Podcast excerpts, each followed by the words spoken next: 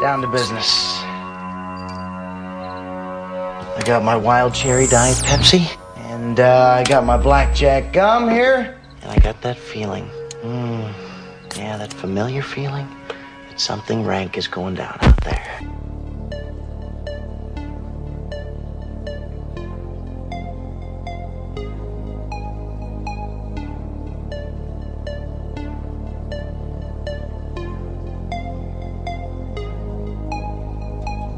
I'm funny how? I mean funny like I'm a clown, I amuse you, I make you laugh, I'm here to fucking amuse you. How the fuck am I funny? What the fuck is so funny about me? Tell me.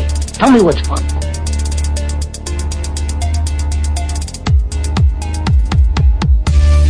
Oh, me, sir, God damn it. Brothers don't shake hands. Brothers gotta hug. Come out to the coast, we get together, have a few laughs. Oh, you! As far back as I can remember, I always wanted to be a gangster. You ever seen a grown man naked? I'm so wasted! Anybody move out, blow your fucking head off. And the medic gets out and says, oh my God. I'm your huckleberry. My advice to you is to start drinking heavily. Put that coffee down. Pauline, this calls for the old Billy Barule. That's a huge bitch. The royal penis is clean, Your Highness. Hey, where are the white women at? Yippee-ki-yay, motherfucker.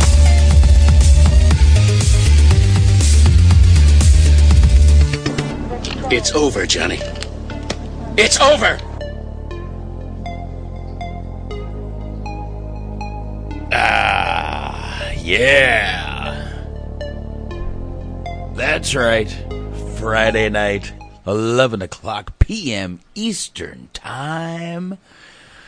You've got me, I am Boxman. And, of course, as always, Anthony, my man. Anthony? What? What's going on, Bob? All right, he is there. He is there. Here. Anthony, I told you before this, I'm fucking excited about this one right here, man. Yes, Lord. Yes, Lord. So sit back, relax, everybody, and uh, grab your uh, Red Ryder B B guns and get ready to bust a cat, because we're going to talk a Christmas fucking story. Fuck yeah. This is my absolute favorite Christmas movie. I remember being eight years old, seeing this in the movie theater with my parents. Um, you know, so this movie will always have a little, uh, a little sentimental value to me. But God, this is just the movie itself is great. The the casting, the kid who plays Ralphie is amazing. But Peter Billingsley, I mean, honestly, it's like quintessential. I know that it was supposed to be set in like the fifties, but man, actually the forties. This this movie was forties? Set in the forties. Yeah, if you look at the cars, look at the way they're dressed. Uh, I believe it was early for early early to mid forties. This was actually set in. Mm. Um, I can look it up as we're talking. Um, but um, this movie definitely, and it, it, not only you know, like I was, not only is the movie good, but listen to the words that, you know, Jean Shepherd, who is the narrator and writer of the movie, uh, just listen to the just just the way that the words are, the wording in the movie. The guy's a fucking wordsmith and a half. Um, yep. Trust me, I, I literally could play every clip from this movie and uh, be happy. But uh, I will play you some just to prove his wordsmithing uh, abilities. But yeah, yeah, yeah, this movie, the dialogue is amazing, but the movie itself is more than just a story of a child who wants a B B gun. In my opinion, at least it is. So it is. Uh, would you classify it as a love story? No. Uh, it's it's a story of a kid who wants a B B gun. Uh, a kid gets his tongue stuck to a pole, so you get the coming of age kind of uh, bullshit there. Uh, the father wins an award in this movie, so that's another kind of plot for the movie. Um, da, da, da, da, da, da, da. Let's see, what's the other one? Uh, you know, the dogs. It's it's it's it's a whole movie within a movie within a movie. It's a great little story, which is why it's called A Christmas Story. Uh, yes. um, uh, in the chat right now, they're already asking how this did in theaters. That is a great question, Anthony. You usually have that. You got that up there? Uh, yeah. And I'm just going off of memory. When it originally came out, it was not a monster hit. Mm-hmm. It really wasn't. It came out the week before Thanksgiving, and it made about two million dollars. Hmm. And what happened was, around the holiday season, right, right around when Christmas hit, it just blew up. Huh. It blew up. It was one of those things where it was it got, got like that word of mouth buzz about it. Mm-hmm. But when it initially came out in nineteen eighty-three, uh, November eighteenth to be exact, it was not exactly a critical hit. Okay. It came. It became a hit. It became like a uh, what's the word I'm looking for? A, a word of mouth. Uh, it, it got it gained the word of mouth buzz, mm-hmm, mm-hmm. and then that's how it became the hit that it is today. Well, this actually in two thousand twelve was selected for preservation in the National Film Registry by the Library of Congress for being culturally, historically, and aesthetically significant, which means obviously it has gained a lot more of uh, notoriety over the days, but. Um, This movie is actually, they say, the uh, Little Orphan Annie radio, radio decoder pin that Ralphie receives is the nineteen forty Speedomatic model, indicating the movie does take place in December nineteen forty. Different decoder badges were made each year between nineteen thirty-five and forty, and by nineteen forty-one they were made of paper. So, there you go. Narrowed down, the movie does set in nineteen forty. And uh, if you want to, and this will blow your mind in terms of factoids. Mm-hmm. Are you familiar with the director, Bob Clark? Not completely, but I was uh, definitely going to, uh, I can click the name. Well, uh, he made a little movie called uh, Porky's. You may have oh, heard of it. Oh, wow. Definitely heard of that. Never realized. It's, it's kind of ironic that a guy that made, he's been at both ends of the spectrum. He's made kid movies. Or family-friendly type movies, and he's made smut movies. uh, yeah, yeah. He made uh, The Emperor's New Clothes in the sixties. Yeah. Breaking Point. I brought him up because... Uh, oh, my God.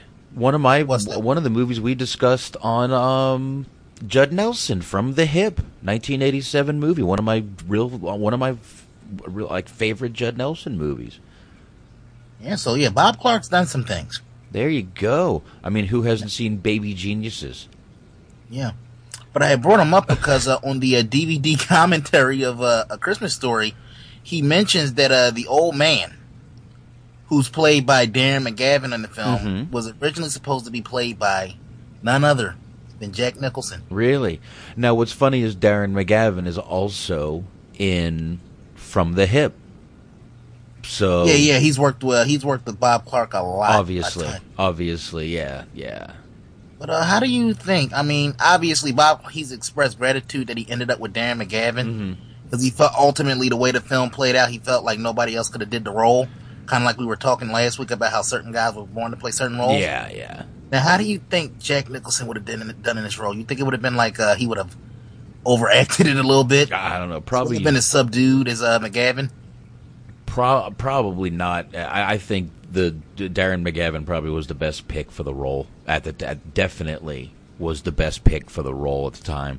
Um, you know, do how do I think? I mean, Jack Nicholson. It would, just would have been a lot different. It would have been a more serious movie, I think. Yeah, I mean, don't get me. You know, Jack Nicholson is great, but it's just like you look at this movie, and obviously, it's not like a lot of big name people in the movie. Mm-hmm. But it's one of those movies where everybody just fit their roles perfectly. Yeah, yeah, it did. Definitely. Everyone in this movie did. Um, here, let me start with this right here. This is a nineteen eighty-three movie. I said I was eight years old. I wasn't bullshitting. Uh, so, yeah, folks, yes, mark it down. Box was a young man at one yes, point. Yes, yes, there there was a point. Uh, Christmas comedy film based on a short story and semi-fictional anecdotes of the author Jean Shepherd, who is also the narrator of the film, uh, based on his book, a book called In God We Trust, All Others Pay Cash. Uh, some I know, what a good name. Some other ele- elements of the movie were put in from Wanda Hickey's Night of Golden Memories. Uh, but yeah, this is now a Christmas classic. Uh, B-Megs in the chat is even asking, you know, how much money do you think Turner made off this movie? Well, since nineteen ninety-seven, he's done a twenty-four hour uh, marathon of the movie, and it still goes on now. So yes. He probably makes a killing every year off this fucking movie. Yes, he makes a whole. He makes a killing off that whole lot, that Turner Library of movies that he brought back in. Uh, I want to say it was like eighty-five, eighty-six. Mm-hmm. I don't know if you. I don't. You remember the uh, Turner uh, Movie Classic Channel from way back in the day? I mean, it's still around, but not as much as it used to be. Yeah, yeah, exactly. But um, you know this. So yeah, Ted Turner has made a killing off of this movie also. Um, now I know everyone's wondering, where does N Y P D Blue fit into this for old smart-ass Boxman? Well, guess what? If uh, there was a bully in the movie, his name was Scut Farkus, not Scott. It was Scut, S C U T, played by a gentleman named Zach Ward. Zach Ward actually did two episodes of uh, N Y P D Blue season six and season uh, so season five and season six. Uh, he was actually in two episodes of N Y P D Blue. Uh, let's see, he was in. I know one of them was Top Gum, which was uh, season right at the end, right at the uh, end of season five when Bobby was getting sick.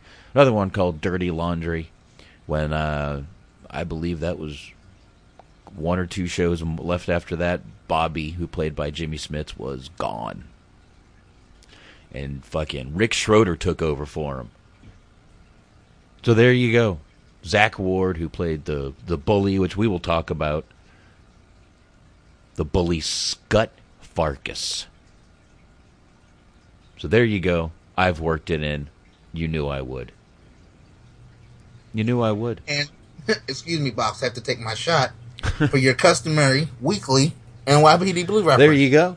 And also, uh, just to show you how uh, powerful this movie has been over the years, the the house from A Christmas Story, uh, you can actually go to Michigan, and it is open year-round to the public for tours.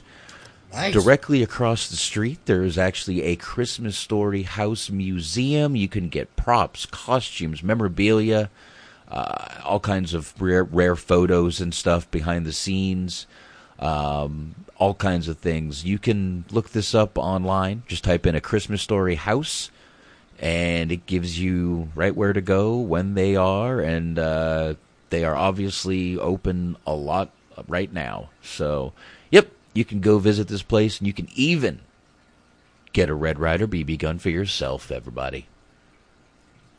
That's right. You know you want one. I do, too.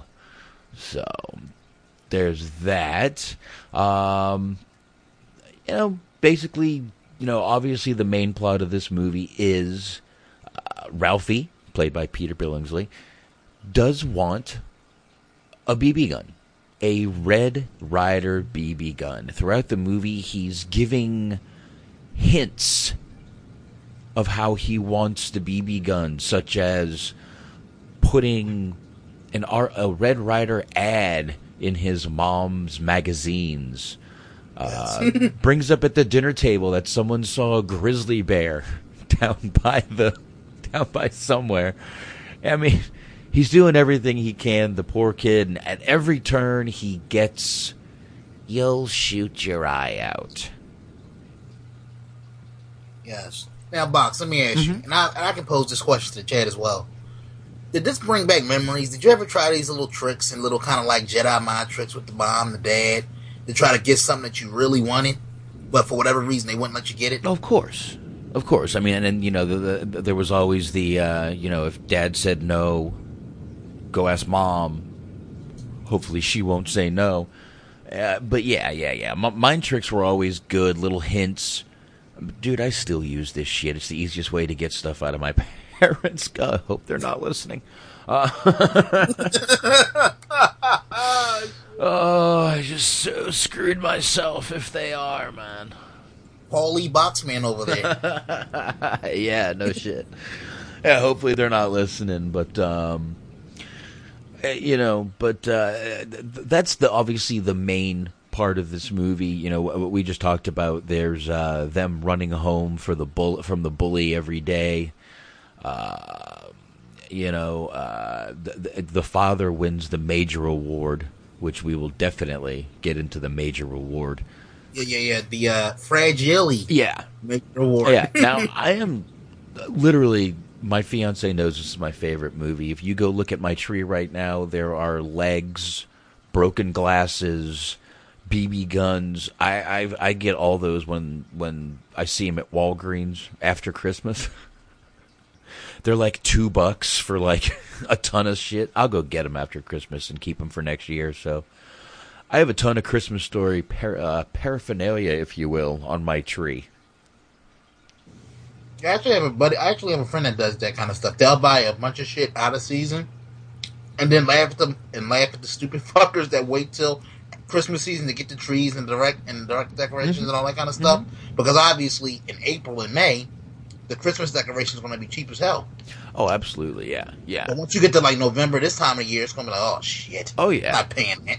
Yeah, it's it's always better after Christmas to go buy stuff, and we do it every year. We go grab some stuff, and it's great. It helps you out for next year. Then you can get rid of it before you put it away at New Year's. Kind of switch out. Let me ask you, Box, because I don't want to be judged here. Have you ever done the artificial trees, or are you like an old school, gotta have a real tree? Oh, I have up a fake tree right now. Here, here's what we did about four years ago. We bought a fake tree after Christmas, and we decided we would keep it because, let's face it, sometimes getting a tree isn't in the old money cards.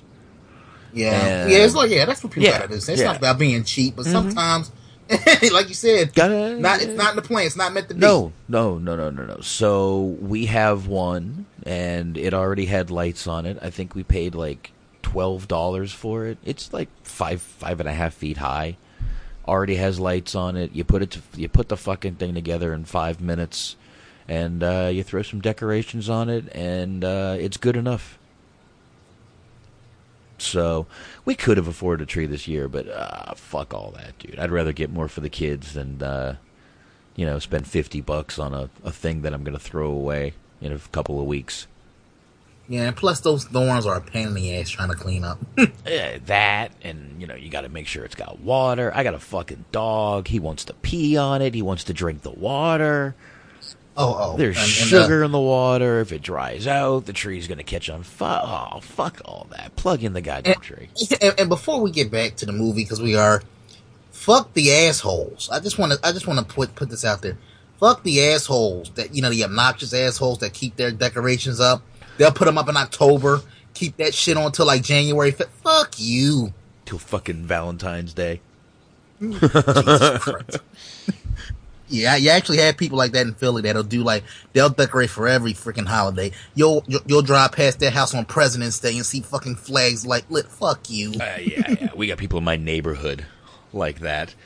Um, every freaking holiday. yeah, yeah, yeah. We got people in my neighborhood like that, man.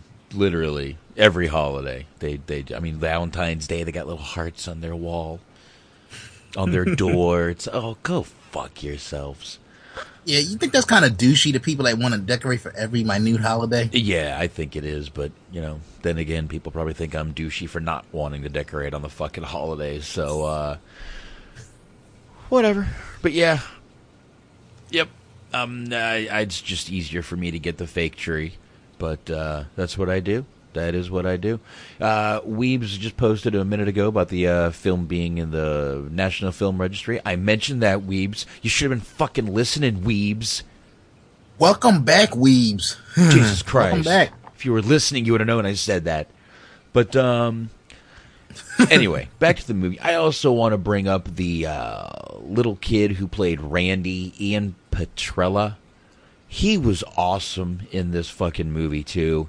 Uh, didn't do much after this movie. Um, I'll be honest, not a lot of people did much after this movie. Believe it or not, Zach Ward, who played the bully, might have actually done the most things out of anybody on this thing. Um, so honestly, so you would say he, out of everybody, including the, uh, I guess the parents, he was the most successful um, from A Christmas Story? Let me see here. Let me pull up Darren. Because I know Peter Billingsley did some things, but he just grew up to be an awkward, weird-looking kid. Uh, that happens. Let's see. Zach Ward has... He's got one hundred sixteen credits to his name and still acting as of this year. Good for him. Darren McGavin has... Let's see here. How many credits to his name? Come on, computer. I forgot he was in Billy Madison. He was the father. Uh, no, he's got one hundred eighty-three. He's been acting a lot longer. I mean, he was in stuff for nineteen fifty-eight, so... He was working up all the way down there up until the day he died, mm. so... Yeah, Melinda Dillon, she's got her fifty-nine credits. She did a few things. She did Harry and the Hendersons, a few things, so... Uh, oh, real quick, you know... You know how they say, you know how they say everybody has a doppelganger? Mm-hmm. Darren McGavin. Who does he, you know, without me telling you, first, I want to see if you can pick it up. Who does he look up, like, facially to you? Does he remind you of anybody? Oh, I'm not even sure. It came, it was a movie that came out around the same time, a year or two before this. I don't know. Think Trading Places. Dan Aykroyd? No, trade, no, no, no, no, no. Oh, uh, what's that, uh, uh, uh, Gleason. Paul Gleason? No, no, no, no. All right, no, no. Then just fucking tell me already. This game sucks. I gotta remember his name. The uh, what was the brothers' names? The brothers that they were in them a scam. Oh, Mortimer and. Uh, oh yes, thank you, Mortimer. Nice. Oh, I guess he does look like one of those guys. Yeah. Yeah, because I was just, I was just looking at his face because I got a uh, picture of. Up at the uh, post movie post, and I'm like, he reminds me of somebody, and then I'm like, yeah, it's Trading Places. Nice, nice. Oh, this guy's doing a yeah, yeah. But Zach Ward, the the the bully, is still acting today. Oh, he was just in Sharknado, Heart of Sharkness. Jesus, he did an episode of Mike and Molly recently. Wow. C S I New York, C S I Miami, Hawaii Five-O, the new one, two thousand eleven. So, yeah, he's done a ton of shit, too. Cool. Damn, this is two weeks in a row now where guys that we thought kind of fell off the map were actually doing more than we thought they mm-hmm. were, like the bully in this one. Buzz, last week we did Home Alone. Yeah, he's all over the place, too. But, yeah, this guy's been, my God, this guy's been doing acting, I mean, forever. I mean, he was in stuff before. Jesus Christ. His first movie, though, was A Christmas Story, nineteen eighty-three. As Scut Farkus, so this that was his first movie, and uh, looks like that was his first real acting credit. To be honest with you, so oh yeah, and uh, just to uh, go back to what I was talking about earlier, the guy I was comparing him to uh, was uh, Don Ameche. Okay, I, I believe he was Randolph. No, he was uh, Duke. No, right here, Randolph, he was uh, Mortimer. Mortimer, Duke. Okay, I knew there was uh, two of them there, so. There we go. All right. Now, uh, but yeah, yeah, yeah. The, the, the little brother in this movie was so good. Didn't have many lines, but just played the little character so good. Especially this, uh, the little, you know, one of the greatest scenes in the movie is probably in the beginning of the movie, and not, not even ten minutes in, where they, Ralphie starts having a little, a little daydream about if he had the B B gun and, you know, Mom didn't understand people, you know, how dangerous it is out there. People start raiding his house and he walks in like the old cowboy and, you know, all three of them, the, the family's under the table shaking and he comes in and saves them with the B B gun. Uh, you know what? Here, give me a second here. Back up, back up. Yeah. Fuck it. Here, I'm going to go ahead and do it. Hey, Boxman, did this scene inspire your love of uh, guns? uh, possibly. Eight years old. Here, let's see here. Really a rifle. Lucky I got a compass in the stock. Well, I think I better have a look here. Oh, he's on it. The music. A bunch of people. Gangsters are surrounding. Prison break gangsters are surrounding the house.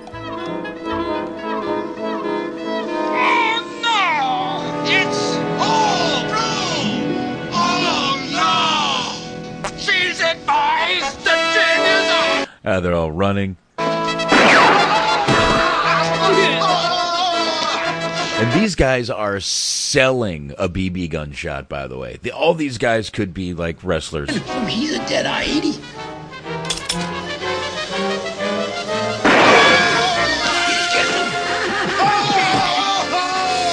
Okay, Ralphie. You win this time, but we'll be back. Now, that's a great part in the movie there. Uh, probably one of the best scenes in the movie. You know, Bart, what if you do come back? You'll be pushing up daisies. You know, this whole movie, like I said, one of my favorite, probably my favorite Christmas movie. I will turn on T N T and just watch it all day. Yeah, I've been there. I, I haven't watched it like that in a long time, but when they used to, they still do it, like you said earlier, every year. I used to watch it literally like four, five, six times in a row. That's how good it was. Oh, yeah. Yeah, I, I start getting... My, my family does not like me when I do that. But uh, I put it on usually and watch it as much as I can until I start getting yelled at. Um, Let's see here. Uh, let me get into a few things. What am I doing here? Where am I going? Where am I going? Uh, we had already said, you know, the house for this movie was in Michigan. Some of this movie was also uh, recorded in uh, Ontario. All the school, the school, the school theme, the school scenes were all shot at uh, Victoria School in Saint Catharines, Ontario. Nice, nice. So, you know, there's actually uh, here it is. Uh, in two thousand eight, two fans from Canada released a documentary that visits every location used in the film. Their film is called Road Trip for Ralphie. Shot over two years and includes footage of the filmmaker saving Miss Shields' blackboard from the garbage bin on the day the old Victoria School was gutted for renovation, discovering the antique fire truck that saved Flick, locating all the original costumes from the film and tracking down the real-life location of the film's Chop Suey Palace in Toronto. If everyone, that's the last scene in the movie when they go to Chop Suey Palace. Yeah, with the with the, with the duck. Which yeah, we'll get into all that.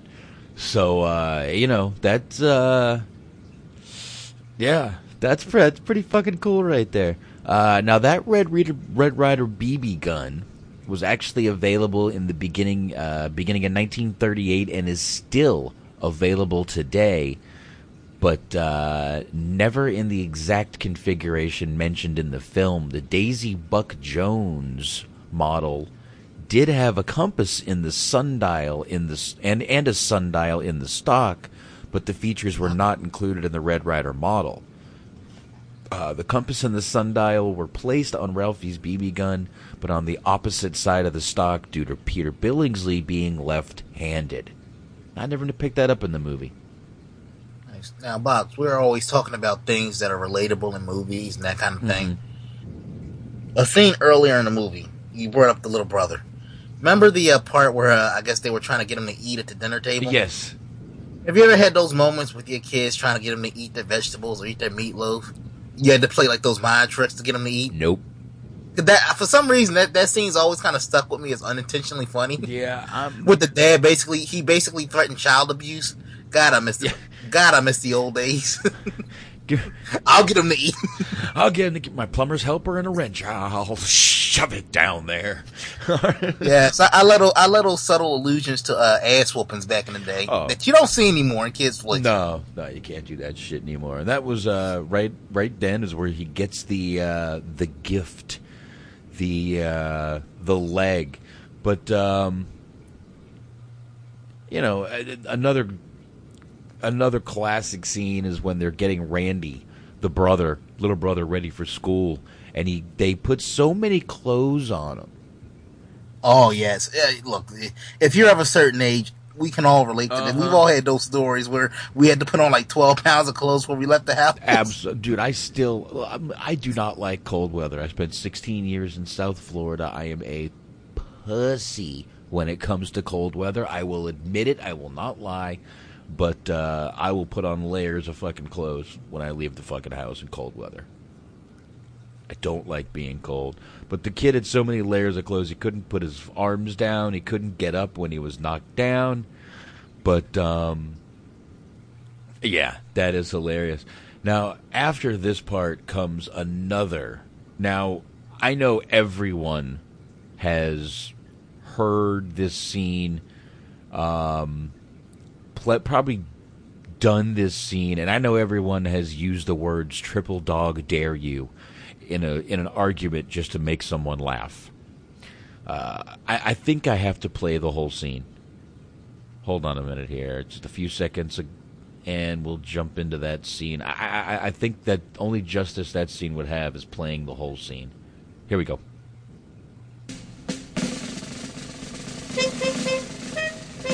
By the way, the scene I'm talking is... your fucking tongue will get stung, will get stuck on a fucking flagpole if you stick it there when it's frozen. Here we go.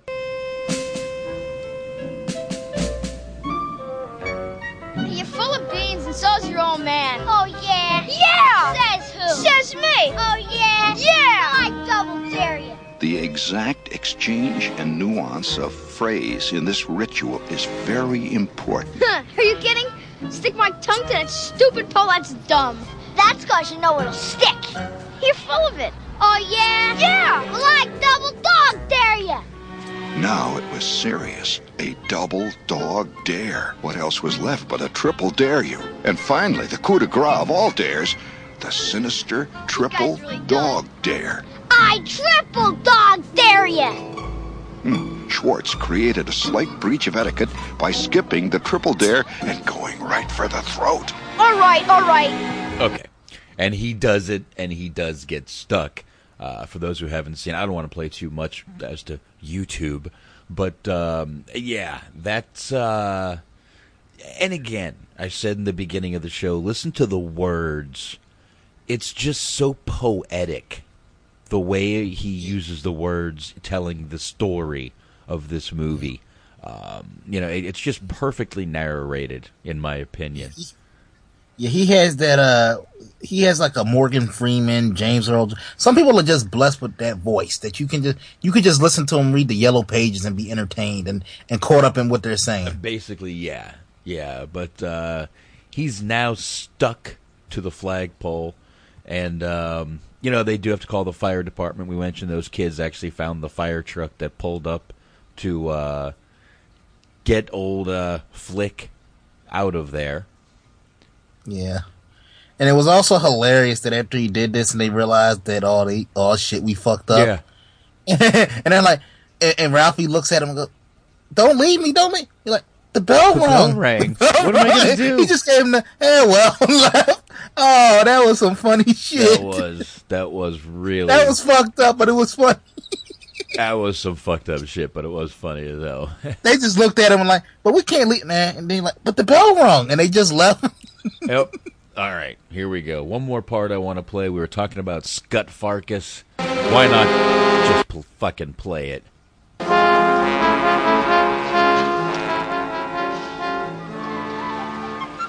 did you see how it stuck? Did it hurt, Flick? Nah, I never felt a thing. It just caught me off guard. You sure weren't ballin'. I never balled.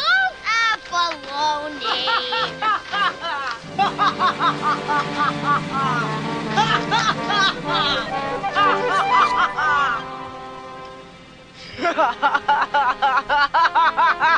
Scut Farkus. Scut Farkus. What a rotten name. We were trapped. There he stood between us and the alley. Scut Farkus staring out at us with his yellow eyes. He had yellow eyes. So help me God, yellow eyes.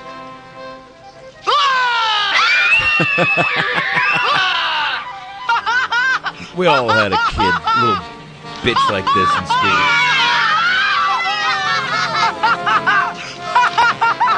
We all had a kid like this in school. Little bully motherfucker who just loved to fuck with people. Yeah, and honestly, I was looking at this, and obviously this is the movie show, but this scene actually has like a little wrestling tie-in. Have you seen the memes going around? It, they're a little old and dated, but they actually compare Farkus and his buddy to fucking Lesnar and, and Heyman. Perfect. And it's like, honestly, the resemblance there, you can actually kind of picture a young Lesnar walking around with the uh, buckskin mm-hmm. hat, terrorizing the neighborhood. Absolutely. and, he, and ironically enough, he's still doing it. So some people never grow out of that nope, shit. Never do. Never, ever grow out of it. Um, I mean, I, I don't see anybody. I, you know, if you see Brock, I would recommend walking the other way. yeah, exactly. Um, now, another, you know, plot in this movie uh, turns out to be Ralphie is also supposed to write a theme for school. Uh, the theme being what I want for Christmas. Now, he's excited about this because he thinks this is his chance to let everyone know that he wants the Red Ryder B B gun, and he thinks this is his chance to write a masterpiece on the Red Ryder B B gun. Uh, you know, so that that's also another little subplot in the movie. Um, you know, him trying to write that. Uh, while he's right after writing that is where we find out his dad wins a major reward from a crossword puzzle he did. Um, you know, and uh, th- this is where the movie t- starts getting really, really funny. Um, yeah. You know, not that it wasn't before, but it, this is where it starts getting really funny because obviously the wife is jealous of the leg. Um, yes, and I, I love that when the leg first comes. It, it's a lot, like I said, you know, you talk about the dialogue and the, the nuances. Mm. When the leg first comes, like come in, he was like, "Come in, bring it in, fellas. Watch the lady, watch the lady. Bring it in." He looks at the box, fragile, and his wife just looks at him. You mean fragile? Yeah, here I'm. Actually, mean, oh, I'm actually oh. at the part right now. Give me a sec. Yeah, we got to play. They're that about to dump it. It's hilarious. As soon as they turn it over, there's uh, they done. There we go. Merry Christmas. Get the crowbar and a hammer, Ralphie. Ah, fragile. That must be Italian. Well, I think that says fragile, honey. Oh, yeah. oh, oh, yeah, yeah, yeah. Yeah, and, and uh, I don't know. Call it my dirty mind, but I, I can actually envision myself in the Ralphie part when the leg comes out, and he's just mesmerized by it, and he just, the way he touched it, and his mom just said, she almost wanted to say, what the hell are you well, doing? Well, again, the poetry. Uh, the only thing that could pull me away from electric sex gleaming in the window was a radio, you know, the the uh, the Little Orphan Annie radio show. The poetic, the poetic words that Jean Shepherd used in this movie, uh, just in my opinion, just don't get the credit. I mean, it, the movie itself is great for all its own reasons, but uh, here we'll get to that part in a second. I, I, I'll I'll play that. Here, hold on. It's right. And uh, while you're doing yeah, that, um, go ahead. Oh, here, I'll play it then. Looks like from out here. It could be seen up and down Cleveland Street, the symbol of the old man's victory. If he won that, it's a major award. Hey, isn't it about time for somebody's favorite radio program? Yeah. yeah. Holy smokes, it was six forty-five. Only one thing in the world could have dragged me away from the soft glow of electric sex gleaming in the window. There it is. All right. Um, no, I wanted to drop a little no, back. Go ahead real you. quick. I, I gotta. You talked about uh, Jean Shepherd, Jean uh, Shepherd being like so influential. Yeah, hey, I, I need a second. Go ahead and talk.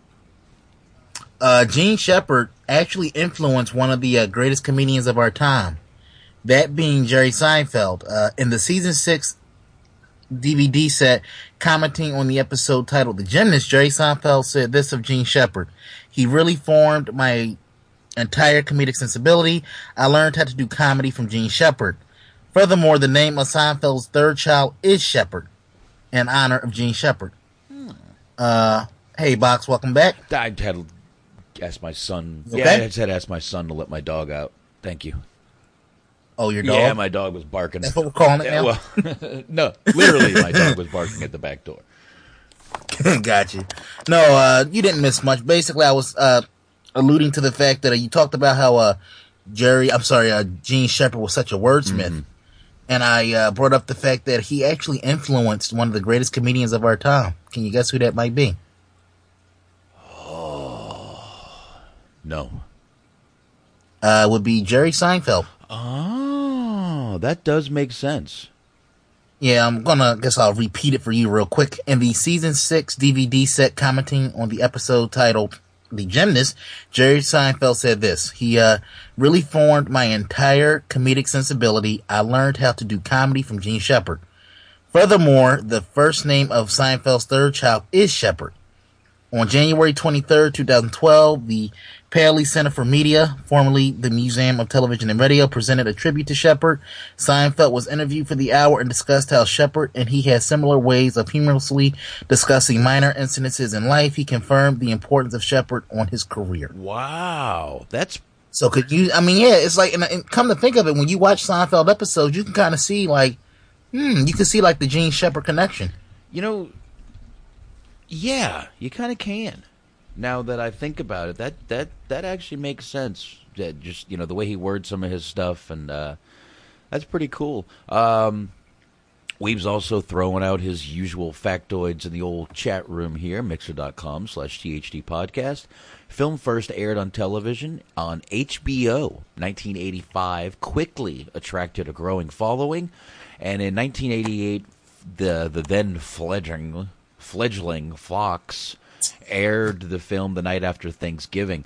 I actually remember the night they aired this film after Thanksgiving, believe it or not. I do remember that, and I remember watching it the night after Thanksgiving at my house with my with, with my parents and everything. So, oh, so this was a pre-drinking box. Dude, I was yeah, of course, eleven years old at this point. So, no, I was, uh, let's see, it was five years, then I, eleven, twelve, yeah, thirteen years old. Yeah, yeah, yeah. Not yet, not yet. A couple more years down the road, maybe, but uh, not yet, not yet. We're still doing good. So, um, yeah, that's another one. Now, me and you were talking a little bit before the movie. We'll get back into the movie in a, in a second here. We're talking a little before the movie about a couple of sequels that were made Um, about this movie. Uh, yeah, yeah. The one I heard about and I just refused to see. Just and, and it's nothing personal, I guess, but it's just like when you try to make a movie, and plus it was a straight to D V D, A Christmas Story mm-hmm. two, and it's just like, no, it's like picking the bones off of a dead carcass. Like, come on. It's a certain, I don't know about you, Box, I don't want to speak for you, but for me, certain movies are not meant to have sequels. Um, This is one of, A Christmas Story is just, to me, a Christmas story. Yeah, but it is. It is. This movie never should have been messed with. They they did do another a sequel to this movie. Um, I've actually seen it. It's called My Summer Story. Uh, really, there's no none of the um, old cast in this movie except for a couple of people. Uh, Ralphie's teacher, uh, Miss Shields, is the same person. And um, that's really it. That's it. Uh, Jean Shepherd is still the narrator as the voice of adult Ralphie, but uh, it's a little summer story where uh, literally it's just a story about what happens in the summer. It's kind of the same thing, but it's in the summer. I uh, saw it once, not that great. Uh, a series of television films involving the Parker family, also from the Shepherd stories. Uh, were made by P B S, one called Ollie Hop Noodles Haven of Bliss. Yes, I'm not even going from it. there. Um, a couple more were tried. Uh, obviously, in two thousand twelve, Anthony just mentioned the other sequel, A Christmas Story two. That movie did um, go directly to video, directly to D V D in two thousand twelve. Uh, all filmed in Canada. So, but there has been one stage play in um, done. So in November twenty twelve, A Christmas Story the Musical based on the film, mm. opened on Broadway, and uh, it's actually doing good. It's still going, so. Good. But yeah, yeah, there was definitely a few sequels made. Um, another, I guess you could call it subplot to the movie, is um, Ralphie also gets out at one point when his father gets a flat tire to help him, and ends up saying the mother of all curse words. Fuck. Yeah. Here, let's. I love- here, let's go. Oh, like this. Here, I want to put the nuts in it. Okay, yeah, there we go. There's four of them. And we got it. Ah, right there. There it is. So I gotta get that dirty mark. Blink, blink, bang. Here we go. There we go. And... Oh, for one brief moment, I saw all the bolts silhouetted against the lights of the traffic, and then they were gone. Oh, fudge. Only I didn't say fudge. I said the word. The big one. The queen mother of dirty words. The F dash dash dash word. What did you say? Uh, um, that's what I thought you said. In the car.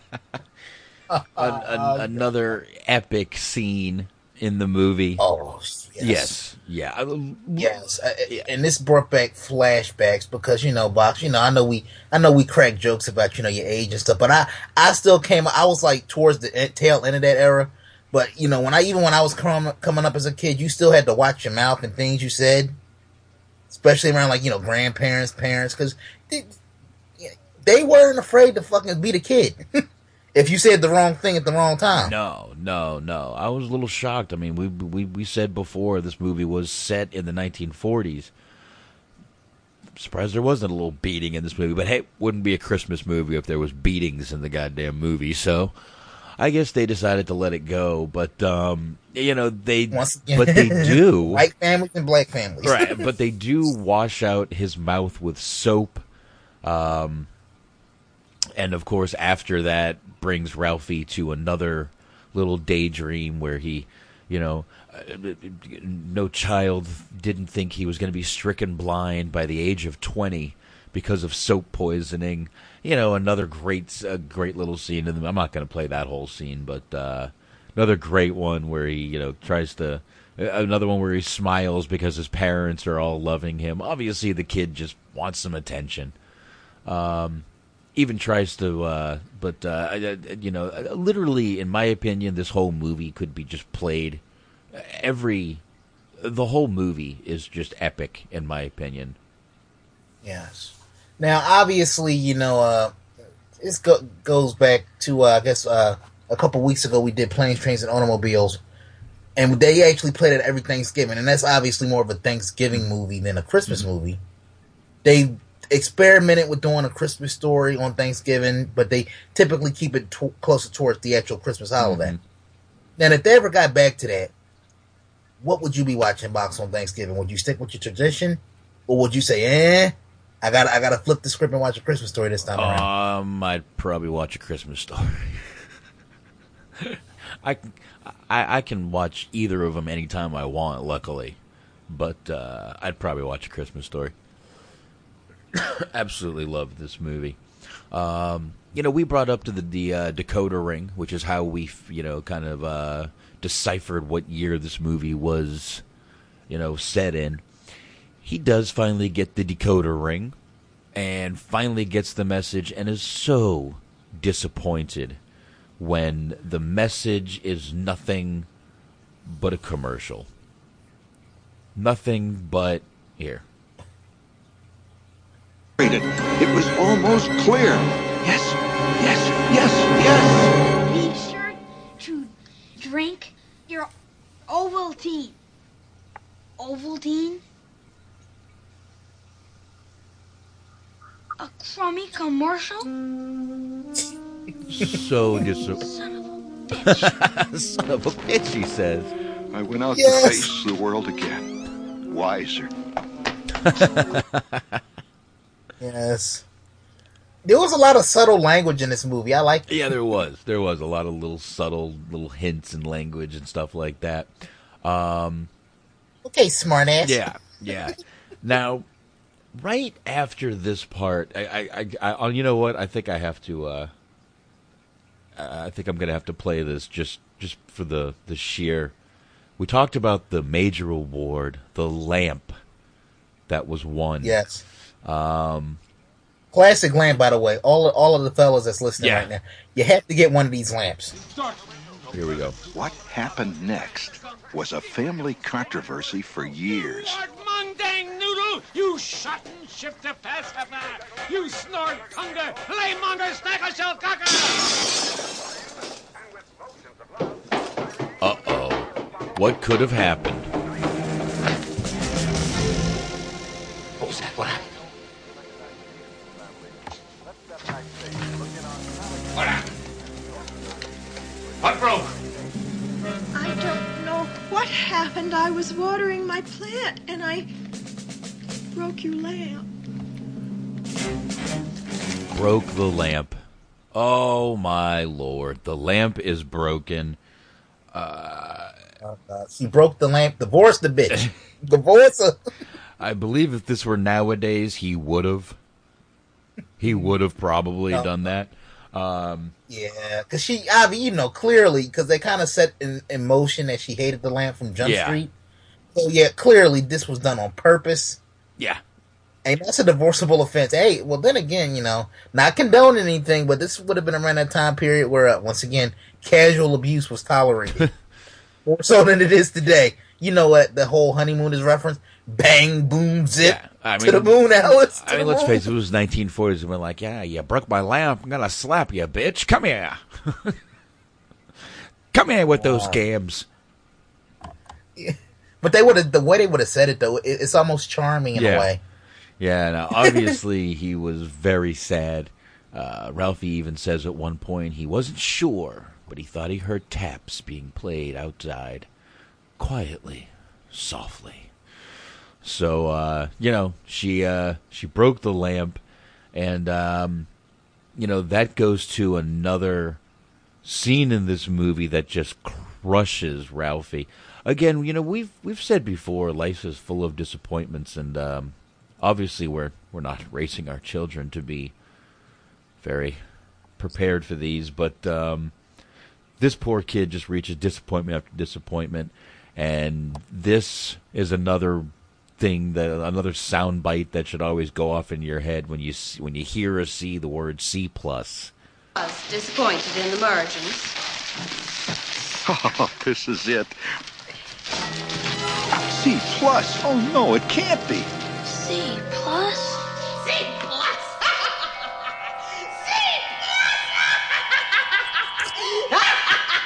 And, of course... Oh, no. You'll shoot your eye out?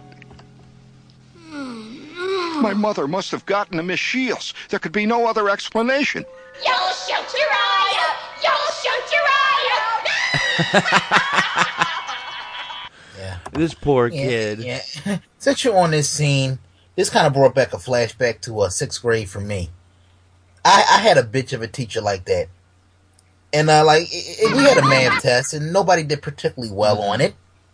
So, this bitch, Miss Glass, I'll never forget that fucking name, decides to uh, stand in the front of the class and kind of have us in, like, a semicircle. And she reads out all the grades and tosses the uh, test on the ground. Oh. So, if she hears this, fuck you, Miss Glass. Continue, Box. Damn, that was mean. All right. That was just like fucking. Yeah, I don't know that, that. That I mean, it's no need for that. It wasn't even even as like eleven, twelve years old. I knew like it's no need for that. Yep.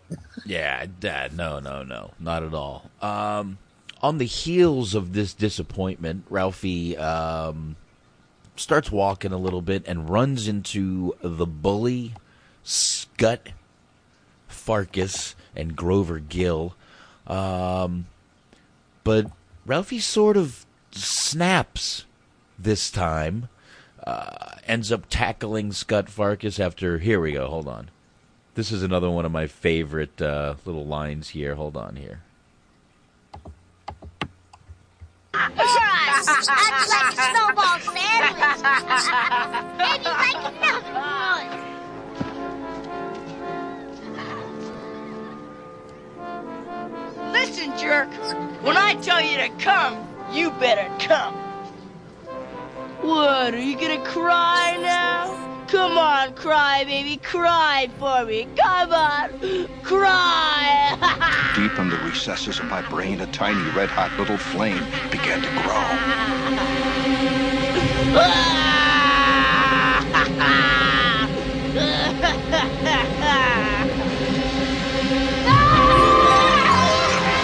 There we go. Ralphie loses his shit.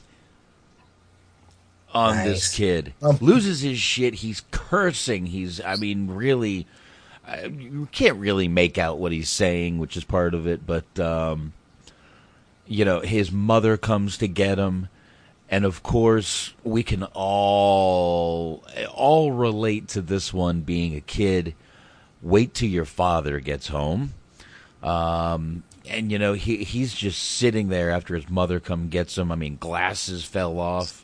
Uh, he didn't know his brother grabbed, grabbed, grabbed his glasses and ran as got got uh, the, her, the mother, but um, you know, but he's waiting for his dad to get home. His brother is in the in the cabinet hiding because Daddy's gonna kill Ralphie. Yeah. And uh, and yeah, this is back in the days. You figure like you you had a father that was working like a a nine to five or a fourteen, fifteen hour job, grunt work, making next to nothing. So he's already pissed off and irritable as it is. Yeah. Then he got to come home and hear more shit. Yeah. Yeah, exactly. Um, yeah, that's an ass. But um, this actually doesn't. Uh, this is a, a kind of a touching moment in the movie where he realizes that uh, he's not going to die. And uh, Mom kind of helps him. What the hell? Let's play glasses? It all. I don't fucking play the whole movie for all I care. Did you lose your glasses again? Uh, Ralphie, remember, um, you, you left these on the radio again. Now, try not to do that anymore. Uh, so what else happened today? Oh, nothing much. Uh, Ralphie had a fight. A fight? What kind of a fight? Oh, you know how boys are. I, uh... gave him a talking to. I, I see that uh, the Bears are playing Green Bay on Sunday. Here we go. Oh, yeah, yeah. Zudov's got tickets. I wish I had. Here we go. Ah, well, it freezes Keystroff out there.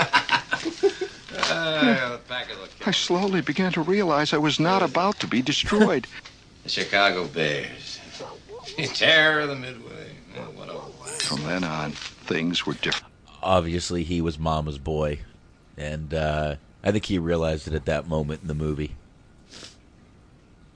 But uh, always a good moment in the movie. Um, and this is also the moment in the movie where he realizes, holy shit, there's one person I forgot to ask for a B B gun. Santa. Fucking Santa, man. Yep.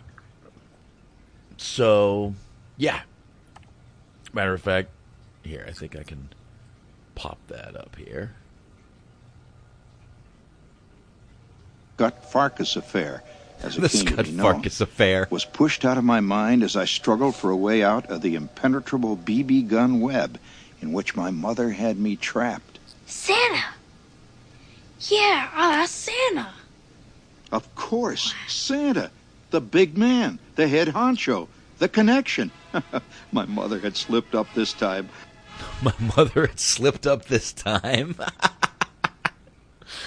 um, you know, another great line in the movie. And obviously, and this is where the parade scene happens. And they do go to see Santa. Um, and the line is long as hell. This is the weirdest Santa seeing I've ever seen, uh, where they go down the big slide and everything. I've never seen... Have you ever seen a Santa setup like that where you have to go down a slide after you see Santa?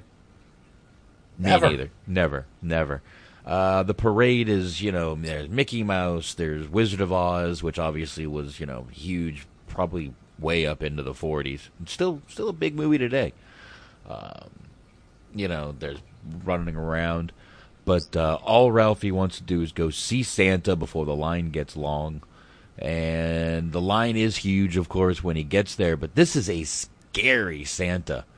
And he also is in line behind a very weird kid who just keeps telling him what he likes with a big smile on his face. Uh, but he does finally get up there to see Santa, and he blanks the poor kid. And I've been saying it before, fuck it, we're going to play this scene too. Screw it. Let's do it. Come on! Come on up, come on up there. Ho! Ho, ho! Ho, ho, ho! Ho, ho, ho! Ho, ho!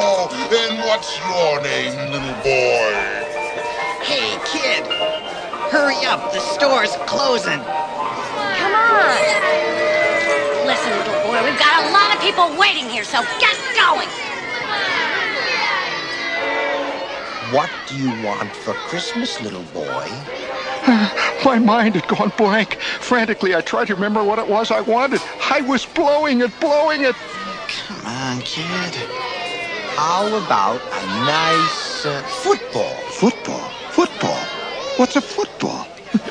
Without conscious will, my voice squeaked out. Football. Okay, get him out of here. A football? Oh, no! Okay, what was Jerry. I doing? Wake up, stupid! Wake up! No!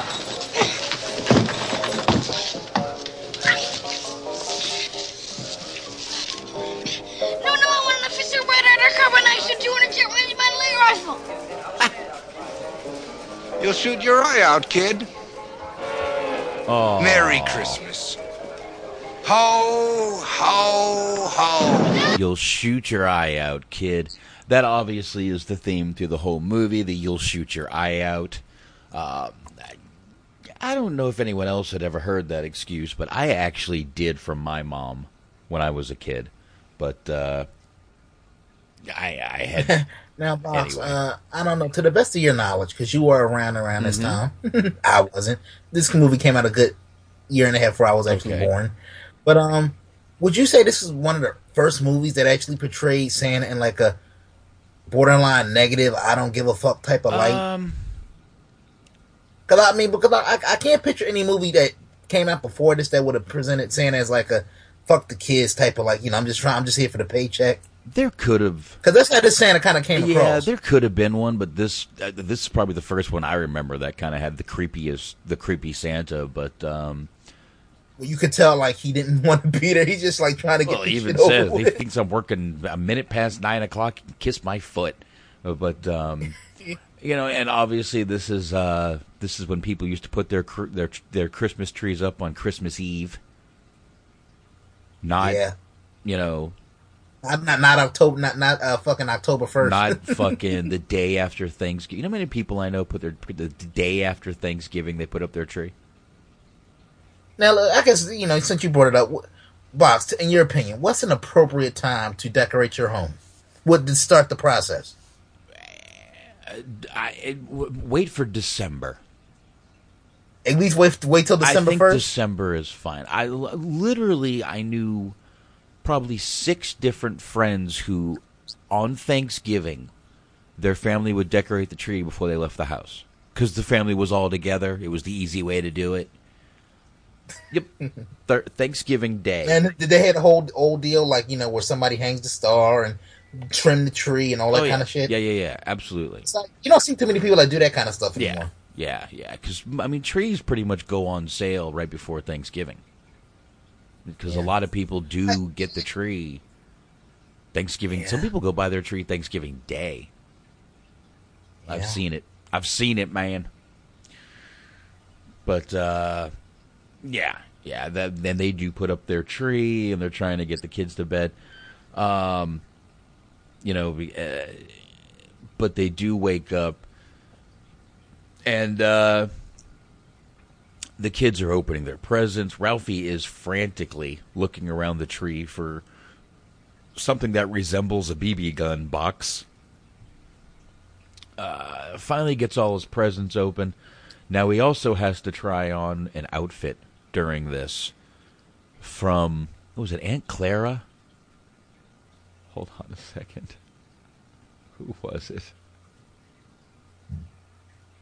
Didn't I get a tie this year? Here we go. Wow! Whoopee! A sibling! A can of Simon Eyes. Ralphie, what did Aunt, Aunt Clara give you? I was everybody? Right. Now, Aunt Clara sent him a pink bunny costume, which he, he, he does not want to go try on, but does. Dad makes him take it off. It is a ma- Dad looks like a big pink nightmare. So uh, that's another great scene in the movie. Um, but obviously, he doesn't see the B B gun. And again, disappointment. He's disappointed. He's disappointed. Um, but as they're relaxing... and all the presents are open. It's nice and quiet. Uh, I don't know many people that have wine after opening the presents, but his parents are drinking wine. Probably fucking seven o'clock in the morning, and they're fucking downing wine. Jesus Christ! It's Je- it's Jesus juice, you know. Uh, anyway, um, the father starts peeking around, and I, I uh, you know, uh, all right. Fuck it. I'll do it. Look, I mean, I look at it like, fuck it. If we're going to put piss off you two, we might as well go yeah, all the way with right it. Now. Oh. Hey, hey, that's funny. What's that over there behind the desk? Where? Oh, behind the desk, against the wall over there. Let's go check it out. Hmm. I'm not going to make everyone live through the suspense of it, but, um... you know, the father does this little trick to him, and he does go over. He does find the B B gun. And you can, uh, in my opinion, maybe being a dad is part of this, but you can see the best part of this scene is the look on the father's face when he's looking at the look on his son's face of how happy he is. Before he even opens the box, he knows what it is. Um, and, you know, he's ripping the box open. He loads up the B B gun. And uh, he's just ear to ear, smiling. Um, you know, I don't know if you've ever asked for something you didn't think you were going to get and actually got it. Yeah. Nah, I've been pretty. I've been pretty fortunate that way. I mean, there were times where I would get the diversionary tactics, as I'm sure you got as a kid, as a lot of people listening to the show got as kids, where you'll get like a big box and you open it. And it's like sweaters or fucking socks. And, and it's like you, you, you try to get that little like, gee, thanks. Oh, yeah. Because, I mean, when you're when you're like a kid, one of the worst things you could get is fucking clothes yep. or socks or a sweater. It's like, it's a good practical gift as you look mm-hmm. back on it. But at the time, you're like, where the fuck is my games? Where is this? Where's where's the fucking Red Ryder B B anything, gun? Anything. And, I mean, they're... And, and anything that a kid can play with and get enjoyment out of. Yeah, yeah. Clothes were the. I, I gotta tell you, when I was a kid, I hated opening up the boxes. I hated the little thin square boxes. You knew what they were. Yeah, if it don't rattle, I'm like, you. Are, I already. It's like even as a kid, I would mentally prepare myself yeah. for the disappointment. You would shake the box if you don't hear anything rattling. It's like eh, it's a fucking sweater, yeah. a bag of socks. Yeah, exactly. Um. Yeah. And now it is well known throughout the Midwest. Oh, sorry about that. Now, a- another part of this movie we forgot to mention was one of their neighbors, the Bumpuses, have dogs, crazy, big hound dogs. Um, and uh, you know, as Ralphie finally goes outside, he's playing with his B B gun, and why he was shooting at a big sheet metal thing I'll never understand, but the B B gun does ricochet back, hit him, break his glasses, and he damn near shoots his eye out. Uh, so, you know, of course, the thing going through the whole movie, you'll shoot the eye out, you'll shoot the eye out, you'll shoot your eye out, does actually come true, but Ralphie in his genius, and fuck it, let's do it. Glasses. My glasses! Oh no, where are my glasses? That's after he breaks his glasses. Here. Give me one more second. He broke the glasses. Here we go. Oh no. For a moment I thought, I'll fake it. They'll never know the lens is gone. Oh no. Rapidly, my mind evolved a spectacular plot. Let's see, uh, uh, an icicle, yeah, falls off the garage and hits me in the eye. It would work. It had to work. Quickly, I whipped up some tears. Ralphie? Another one of my favorite. Quickly, I whipped up some tears. uh, and it does work. It does work. Um, this is uh, another... But, Another little uh, thing, he's up there, mommy's cleaning him up, paying attention to him, and he looks at the camera and gives the quick smile, then looks back at mom, and the tears are flowing again. Um, just another little cute thing in the movie. We've all worked our parents like this, the old fake cry, this is what really happened, because you didn't want to get caught doing something. Um, and obviously he didn't want to lose his B B gun the first few minutes he had it out there. Uh, now, the reason I bring up the dogs is because in the next little scene in the movie, these dogs get in the house and destroy the turkey. Now, uh, one of the scenes before this tells about how the father is a turkey connoisseur. He loves turkey. Just a turkey man. The dogs destroy the turkey. And, you know, he screams. Of course, he yells.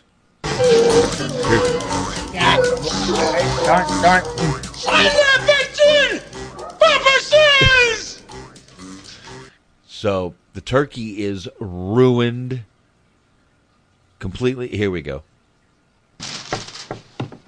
Hold on one second. Here we go. The heavenly aroma still hung heavy in the house, but it was gone, all gone. No turkey, no turkey sandwiches, no turkey salad, no turkey gravy, turkey hash, turkey a la king, or gallons of turkey soup. Gone, all gone. All right, everybody upstairs, get dressed. We are going out to eat. Okay. And in, and uh, I have to play the guys, the Chinese guys singing in this uh, in this movie. Um, now again, this is the Chop Suey Palace, which we said before was in Canada. Um, and you know, obviously, if you look on the left, there's a sign on the Chop Suey Palace. It says bowling, so you can also bowl at the at the Chop Suey Palace. Somehow. Wow. Um, but, uh, you know, they go in. It's probably the only place they could find open, which is what they're alluding to. I mean, it's Christmas fucking day. And um, so they go here, and the singing in this is probably some of the best. Take the whole with power of glory. Tis the season to be jolly. No, no, no, no. Not ra ra ra ra ra la la la la la. Sing like this. Deck the halls with boughs of holly. Fa la la la la la la la. Try again. Try again. Deck the halls with boughs of holly. Ra ra ra ra ra ra ra ra ra. It's so fucking stereotypical. It shouldn't be this yes. funny, but it's hilarious. Casual racism for the whole family to enjoy.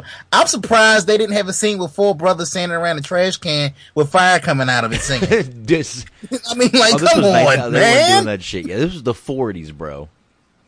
I, I, I, uh, yeah, they would have found a way to fit it in. It was the eighties. They could have found a way to squeeze yeah. it in. I mean, like, I mean, eh, yeah, you're right. It's the forties, but yeah. still. I'm surprised there weren't any subtle hints to uh, Pearl Harbor, which we just celebrated that anniversary well, recently. Well, this was in nineteen forty, if I'm not mistaken. Pearl Harbor was Pearl Harbor was in nineteen forty-five, three, five. It was forty or forty-one, wasn't it? December, I know it was December seventh. Oh, I'm looking up. I, I, I yeah, really believe that was yeah, like you, nineteen forty-four You can look that up. I'll uh, keep playing because we we this isn't the only song. We get another one. Sing something else.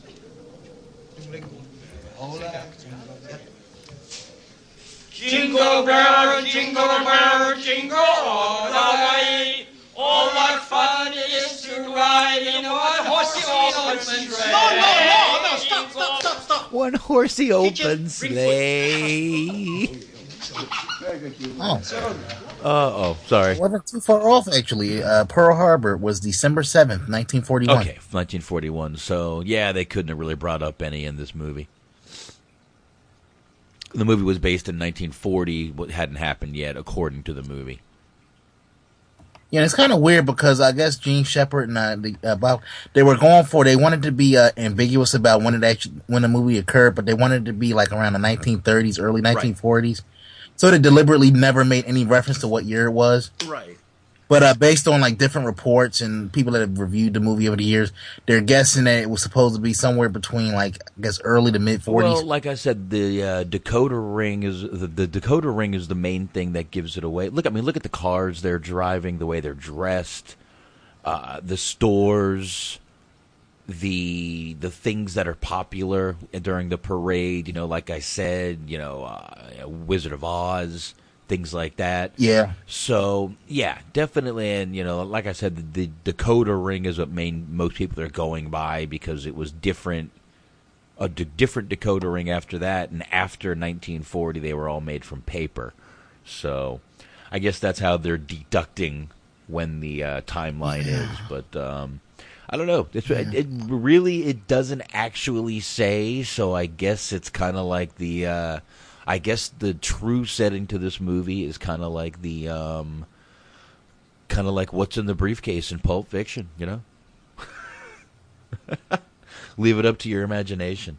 Um, now the movie ends where they, uh, after the after the singing, the duck comes to the table, and um, here they're screaming. Oh, here. Yes, it, it, it's a beautiful duck. Yes, it, it, it really is. It's uh, uh but you see, it, uh, what? It, it's smiling at me.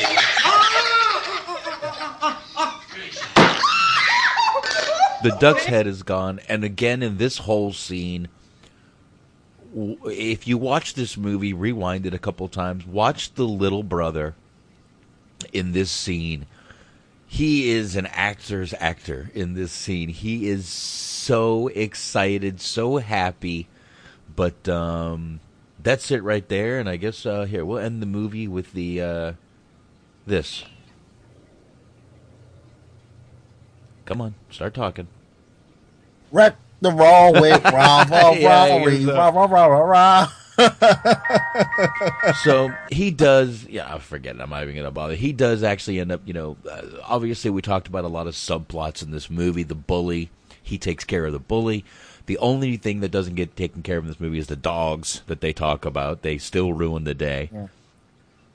And uh, real quick, I didn't have that exact thing happen to me, but I actually have a weird story about oh. dogs that kind of terrorize okay. the neighborhood. Because, uh, I don't know who did it. It was had to be some fuckers. Some people shouldn't have animals. If you're not going to take care of them, you shouldn't fucking invest in them to begin with. I swear it had to be a person that literally abandoned these two big-ass dogs. Rottweilers, Pitbulls, whatever. And what happened was they literally would terrorize the neighborhood. So you could be walking around, you could be walking up your block, and out of nowhere, hur, hur, hur. Hmm. and, and they would literally come out and they would be hiding in the cut. And they would come out of nowhere and chase your Jeez. ass down.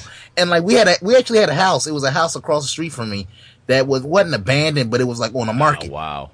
So they would literally post up on like the lawns because we have like those inclined wow. lawns in the neighborhood. So they would literally post up on them. So you literally had people that were literally scared to come out oh, of their house. Crazy. That's because the oh, it, it was terrible. It was. So finally, obviously, call it A S P C A to kind of you gotta pick these dogs up, man. It, you can't, you can't, it, you can't walk out. You know, you can't walk out your house. You got kids, you got old ladies on the block. I, I was walking with protection for a minute. I had like a big ass stick. it, it was just insane. So I, I could actually relate to that scene where he's actually trying to get into his house with yeah. the dogs, and it's like, get the fuck away from me. Beat, beat the shit out of him. Yeah, and I didn't, I didn't. Luckily, it never got to that point because I'm an animal person. I love, I love, especially right. dogs. But you know, it, it gets to a point where it's just like, hey, it's either them or me. Wow. Um, all right, as we usually do, a little bit of trivia after the movie. Um, the scene in which Flick's tongue was uh, stuck to the flagpole, a hidden suction tube was actually used to safely create the illusion that his tongue had frozen to the metal. Pretty tricky for back in the eighties. Uh, now, we did say that um, the house, I did say this at the beginning of the show, the house was um, actually, right now you can go and tour it. In two thousand five, that home was actually put up on eBay. An avid fan of the movie purchased it directly from the seller for one hundred fifty thousand dollars. He spent uh, a year restoring it to to the way it looked right on the way to the screen. And then uh, nice. in November two thousand six, the home opened its doors. He spent another five hundred thousand dollars to add the uh, gift shop and museum. So, wow. you know, that's just a huge fan of the movie, obviously with a lot of extra money, bought the house, and that's why you can go see it today. Open year-round, not just during Christmas. Now, admit, admit it, Box, if you had if you had the money to spare, you would buy like a set piece from N Y P D Blue or the police station or the set that they use for the police oh, station. Dude, if I could get a badge from N Y P D Blue, I'd spend whatever I could fucking afford. Absolutely. Something from that show, man, would be awesome. Pretty much any fucking cop show. I, I, I don't know, man. I just love fucking cop shows. I don't know why. No, I mean, seriously, you, maybe sh- you should do that for a theme for one of your birthdays, or do, just do like a regular part like with an N Y P D Blue I, theme. Uh, I would actually come to that. That would actually probably be cop fun. Cop shows. I could do anything like that. That'd be cool. That would be cool. Let's get a few more of these out. Uh, according to Peter Billingsley, young Ralphie, in the D V D commentary, the nonsensical ramblings that Ralphie was screaming while beating up Scut Farkus were scripted word for word. So that wasn't him. He just rattled off what they had uh, said for him right there. That's pretty cool. Uh, Ralphie says that he wanted a Red Ryder B B gun in this movie twenty-eight times. twenty-eight fucking times. That's, and the movie's literally only like an hour and a half, so wow. Yeah. Uh, although now the film is considered to be a Christmas classic, at the time, according to Peter Billingsley, not many major studios were interested in a post-Depression era story about a little boy wanting a B B gun for Christmas. Billingsley also stated in an interview that director Bob Clark had to agree to make a horror film for the studio in order to get A Christmas Story made. Hmm. That's an interesting one. Uh, this movie supposedly created uh, was the inspiration for creating the Wonder Years. Ah. Mm-hmm. Now, did you ever did you ever watch that show? Yeah. And I have it. I have all all the seasons. I actually have to get around to watching that because it's like, honestly, I, I caught it here and there over the years, but the, the only thing I honestly remember from the from that show was the song. The song is catchy as yeah. hell, man. Yeah, yeah, I do remember. Well, that's Joe Cocker. I don't yeah. know if you know who he is, but that's who's singing. I've heard the name. I can't say I'm overly well, familiar with him. He sings that song, you know, High With Little Help From My Friends. He sings a ton of fucking songs. But he's he's a great fucking singer. He does weird shit on stage. Um, I think he's still alive. Believe he is. Uh, Will Wheaton. Uh, I don't know if anyone, if you don't don't know who he, he is, who he is. Uh, watch a little movie called Stand By Me. He's the main character in that movie. He did audition for the role of Ralphie, but obviously Peter Billingsley beat him out. So, you know. Uh, let's see here. What other good ones we got? Ralphie was supposed to be nine, but Peter Billingsley, who played him, was twelve, so they changed the age in the movie so he could be more to the role. Uh, and the Oldsmobile in the movie is a nineteen thirty-seven Model six. So, obviously, you know, that keeps with the t- the, the settings of the times. Uh, and it does say here that was the film debut of Zach Ward, who played Scut Farkus, who was the guy in N Y P D Blue in two shows. Yeah, yeah. I like how you smooth. You kind of slipped that in. That was real smooth, and, boss. And, you know, we noticed before that Ralphie's father in in the I M D B is not credited, uh, or not you know billed as Ralphie's father by any name. The name for his father is the old man Parker. His name in this movie is never once mentioned. It is just called yeah. the old man. You know what his name was in the movie? A pronoun. Your father, your father, my old. That was basically it.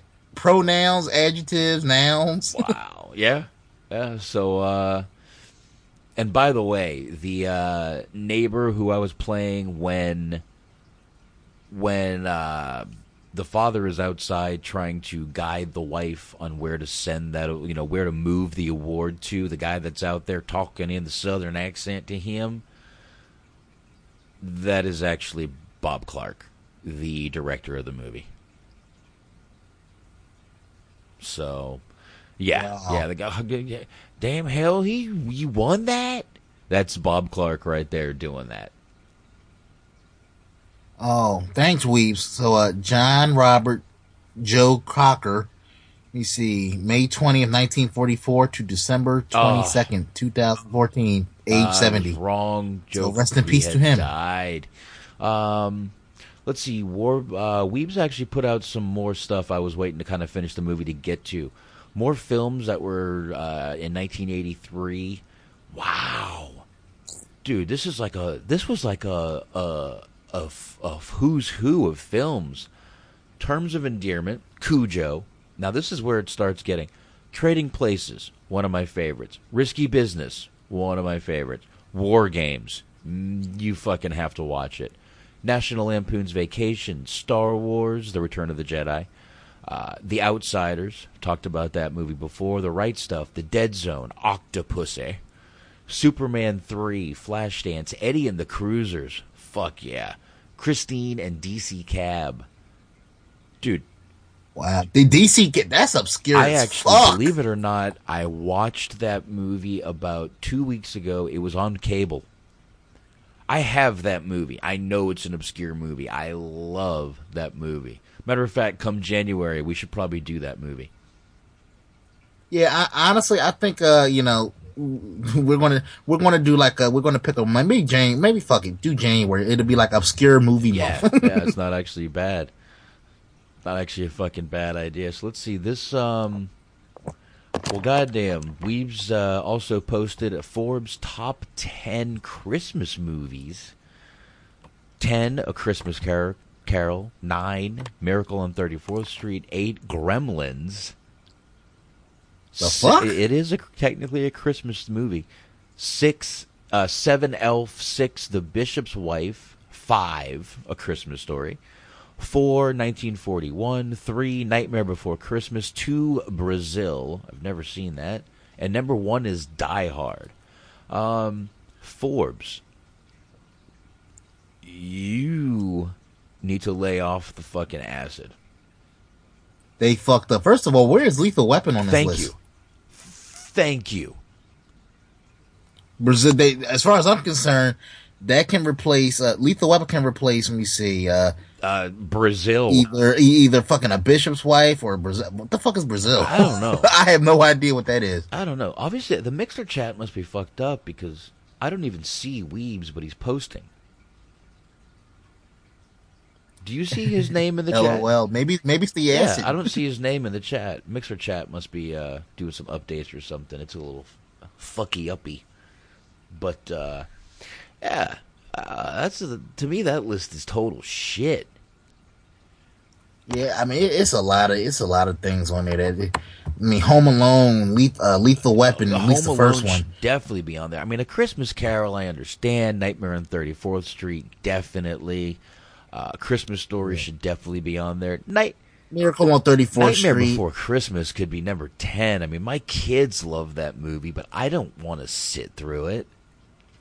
That, I, yeah, that, that for some that movie never kind of stayed with me. It was just like it, it, it was like look, and I don't watch weird shit, but for some that was a little bit too weird for me. It was just kind of off. Yeah, uh, B Mix. Elf, I, I, believe it or not, I don't know if you've seen Elf, but that definitely you know, I really should be on the list. Yeah, I you, trust it. me. If you if you like Will Ferrell, oh, you'll like that Elf. movie. I thought, like, I dude, I have so many movies I haven't seen. Just like I have over, you know, thirty-six thousand songs. I probably haven't listened to all of them either. So, you know, but, uh, you know. Oh, oh, another one. Scarface, nineteen eighty-three. Wow. Thanks, Roosh. Dude, nineteen eighty-three was a fucking great year for movies. Now I want to look up and see what the hell we missed in nineteen eighty-three. Fuck it, the eighties. I honestly, about eighties and nineties, at least for me, man, the, the, those were like the decades of well, movies. Well, I mean, obviously man. the a, a lot of good yeah, shit. Yeah, yeah, yeah, yeah, definitely. Uh, Flashdance came out in nineteen eighty-three. We mentioned this that Twilight Zone, the movie. I love that movie. The Big Chill, Sudden Impact. Clint Eastwood just keep going on the fucking Dirty Harry series right there. Uh, two. James Bond movies came out that year. Never Say Never Again, which is actually my favorite Bond movie. Uh, Octopussy, Jaws three D that year. Dude, this was a, an, a Mister Mom. Fuck, yeah. The Rights. And Mister Mom, yep. Mister yeah. That movie's been referenced quite yep. a bit on this show. The Star Chamber, The Right Stuff, Psycho two. They can't all be winners. Staying Alive.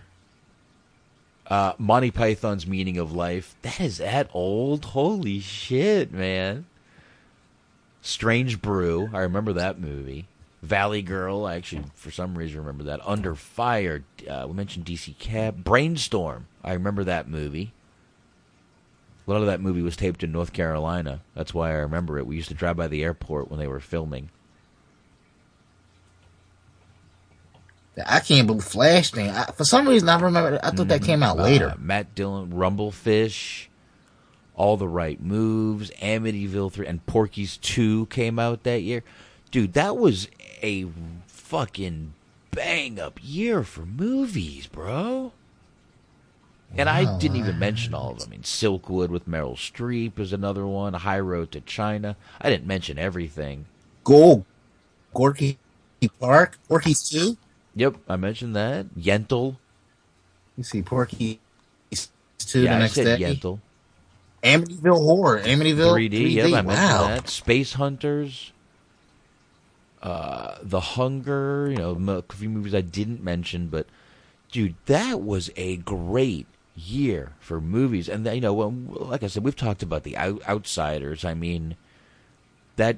That, that turned out to be a who's who of a cast. You had Emilio Estevez, Ralph Macchio, C. Thomas Howell, Tom Cruise, Rob Lowe, Matt Dillon, and Patrick Swayze. Seven people in that movie. All that cast from nineteen eighty-three turned out to be very successful. You can say what you want about Emilio Estevez. The guy fucking has more money than you and me, so fuck you. He's successful. Hey, look, look, look, I'm, I look at it like this. Emilio Estevez is still living off fucking Breakfast Club money. so, Dude, I don't blame the guy. Listen, Emilio Estevez did probably fine between the, uh, what would you say, the the, the early eighties and uh, right before the two thousands, late nineties. He was he did just fine. Let's not worry about him at all, I promise you.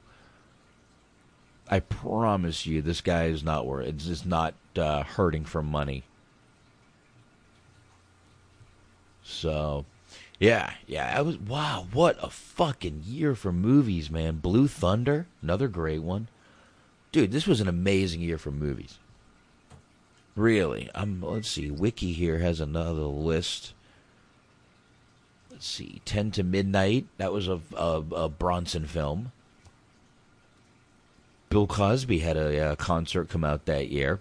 Wow, Smokey and the Bandit, Sleepaway Camp. Damn. Yeah. uh, the day after. Yeah, we're done. E- Easy Money, Rodney Dangerfield.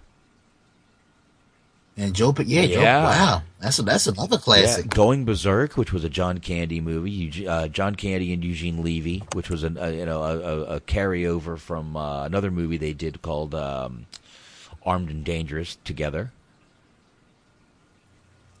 Uh, let's see what else. Uh, the King of Comedy, Martin Scorsese movie about um, Freddie Prinze, Freddie Prinze Junior's father, obviously. Let's see who what else came out that dude that was this was a really real I mean when I think about what came out this year, I watch most of these movies to this day. You know, I mean this was the original Vacation that came out that year. Chevy Chase, Anthony Michael Hall, you know, the, the original fucking one. Wow. What a fucking movie, man. Yeah, he mentioned Scarface. Smokey and the Bandit three came out that year. Not a very good one. Not a good one. Burt Reynolds wasn't even in this that one. Yeah. Was Sally Field in it? No. Yeah, I know she was in the original. It's certain, like like I said, you know, certain movies just eh. After the first one, it was if you can. I look at it like this: if you're going to do a sequel, if you can't at least get one person from the original, don't even well, they bother did. Doing they got it. Jerry Reed. Ah, he wasn't. Won. You know, he was Snowman. And uh, also sang the song. He sang most of the songs in that movie. Um, but yeah, yeah, that they did. But it was just stupid. He becomes the bandit and blah, blah, blah. Uh, it, it was stupid. Um, some other good movies. Strange Invaders. I remember that movie. Stroker Ace. I remember that movie. We're almost done here with this. Under, Under Fire. Nick Nolte, Gene Hackman. I remember that movie. Fucking War Games, man. What a movie. Yeah. Now, let me ask you.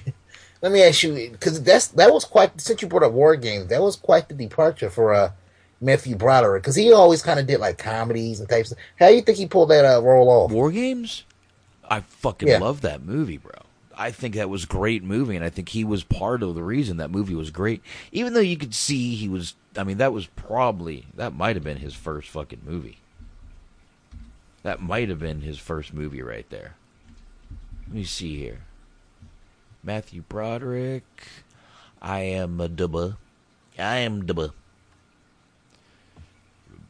Yeah, I mean, he, let's see, I mean, Bueller, Ferris Bueller was until nineteen eighty-six. No, he had done a T V series and something small called Max Dugan Returns, but uh, nineteen eighty-three War Games was his first movie movie.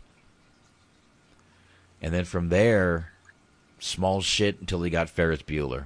And I don't need to tell you what happened after Ferris Bueller, do I? Uh, no, well, no, he, he ended up Uh, fucking a horse. I mean, uh, Sarah Jessica Parker. nah. Yeah. Now, you know, he is, he did kill a guy in a car accident.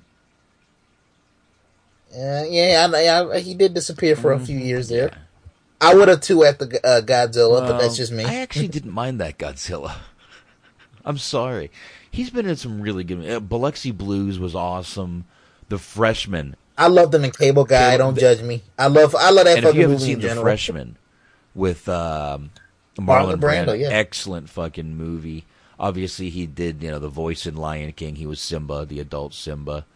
Um, yeah, I mean, you know, like I've said before, my kids love the Inspector Gadget. So, you know, we we, we oh damn, yeah, we, we, we we talked about all these with um, you know on the uh, Ferris Bueller episode. So.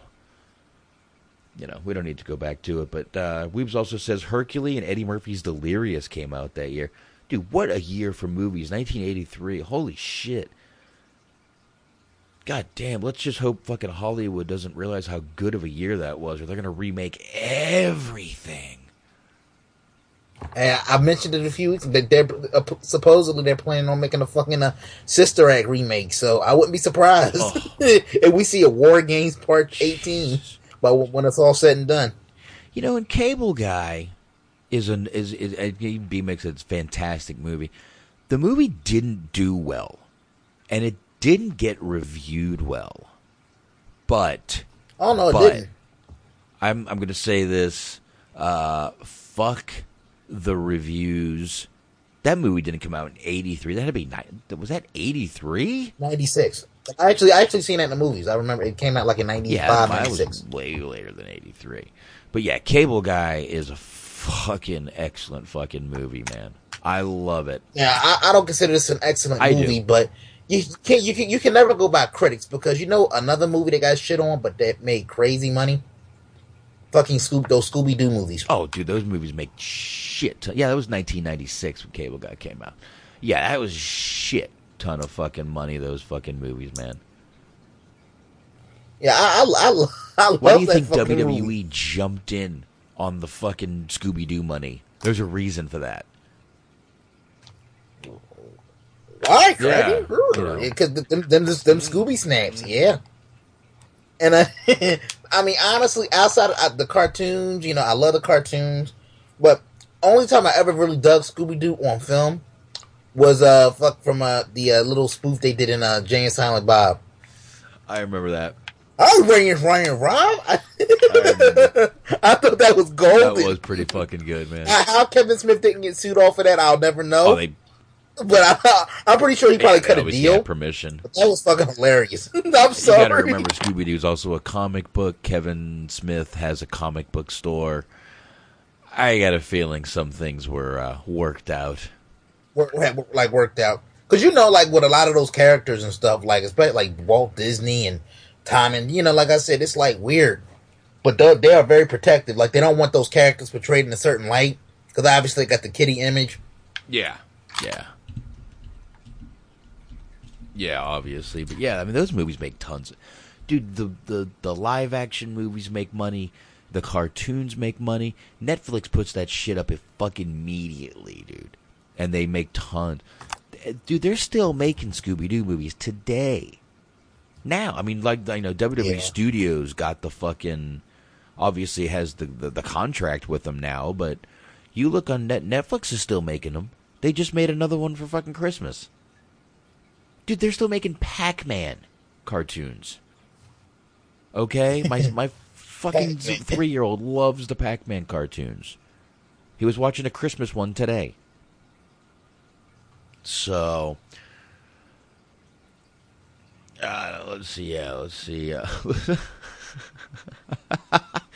Disney definitely protects their characters. Doesn't protect their characters. The Little Mermaid's father had a boner in the final scene of the movie, for God's sake.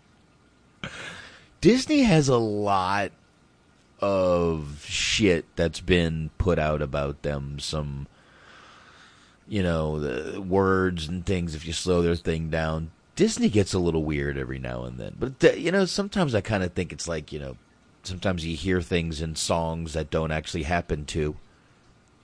Like, like, like, yeah. like, like uh, what's that? You know that song, Oh, Oh, Oh, It's Magic?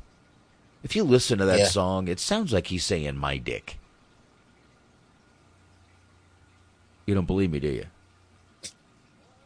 Uh, well, who knows? You know, because I, I had, I, you know, I had a, wanted to bring something up to you since we're going down this road anyway. Of, of fucked up cartoons and Disney and all that type of shit.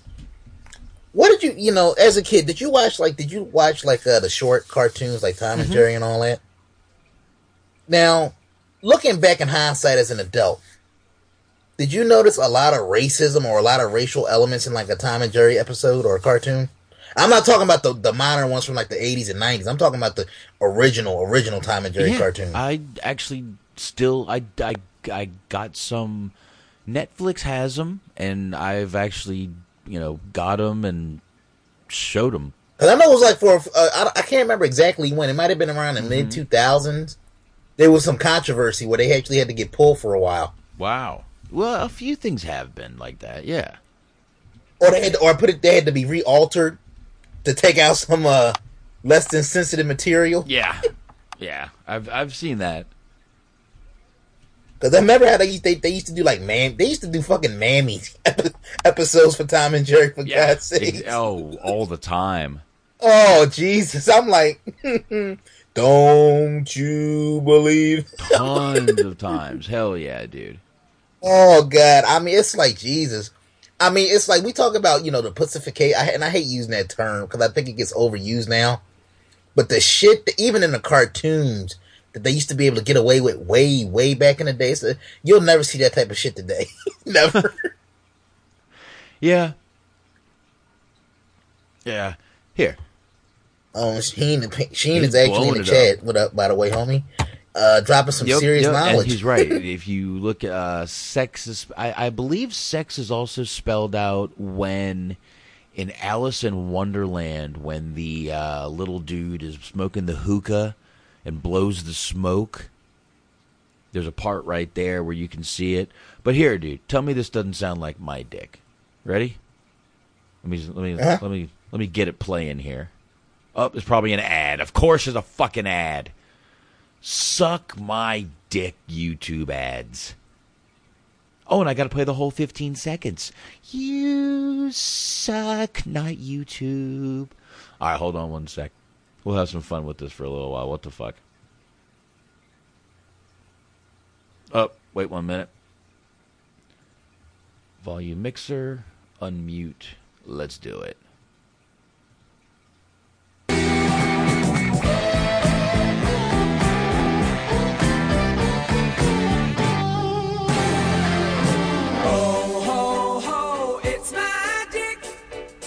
Is it magic, or is it my dick? Mm-hmm. Play it one more time, man. Hold on. It'll come up again. It's magic, you know. Never believe it's not so. Want it again? Want it again? It do it do sound is obviously like you know like Shane said it do sound like my dick, but it's obviously that's what they're going for. I don't know, man. Maybe they was fucking on an acid trip when they wrote the song, and they said, "Oh shit, we can't say my dick, so let's just let's go re-edit it to There's sound like more. Magic." There's a ton more that I've uh, I've heard of these songs. I, I I forget some of them now, but uh, I've definitely heard some that you know people make fun of. The oh, this one does sounds dirty, but it's actually not. It's cool. It's funny though. That's one of them I remember. Yeah, I, that that might actually be a fun idea for a show one day where we can just kind of like pick apart like a like whether it's like a cartoon short from way back mm. in the day or a movie, and we can just like pick it apart and like what did they really mean with those lines or those words or whatever? Because it's just like, eh. But I mean back well because back then you got to figure they was like up front because you didn't really have to be P C back then. You could just say whatever yeah, the fuck you wanted. Much. Pretty much. That's the way it is. Uh, let me see here. It, it was a lot of the classic songs that had the uh, the old lyrics that were like, did he really just say that? Yeah. But honestly, I actually prefer that because, you know, nowadays it got to a point where music where they would just come out and say, fuck it, yeah, I want to fuck your brains out. Back then it was, I want to make sweet love to you all night long. I mean, it was a little more smooth yeah, with it. Yeah, now it's like, hey, let's... Bitch, here's my yeah, dick, let's play on, you know, let's fuck until my fucking balls are empty. It's like, whoa, dude. Try to do some art and make that not sound so crazy, bro. Oh, shit. You know, yeah, yeah. Yeah, Shaheen wants to do. Shaheen, we'll uh, we'll add that into the uh, conspiracy theory show we're gonna do in a few weeks here. Yeah, there's yeah, there's a lot of hidden messages and a lot of shit. Movies, music. Yeah, yeah, there is. All the fucking wrestling we watch weekly. I'm pretty sure some hidden messages in there we ain't picked up on yeah. yet. Shaheen, Shaheen's just dirty. Jesus Christ, there's no doubt with Shaheen. He's dirty. Hey, well, hey, hey! When you hot spot the pussy, that's what you got to do. You just got to like you don't got time. You don't got time to plan out I spot to spot. You just got to go in and I get out, not. In and out like a robbery. That's it. it is a it's it, it is a high risk move. So uh, we fucking what? See, he don't it. want no art. Straight to the point. We fucking or what, bitch?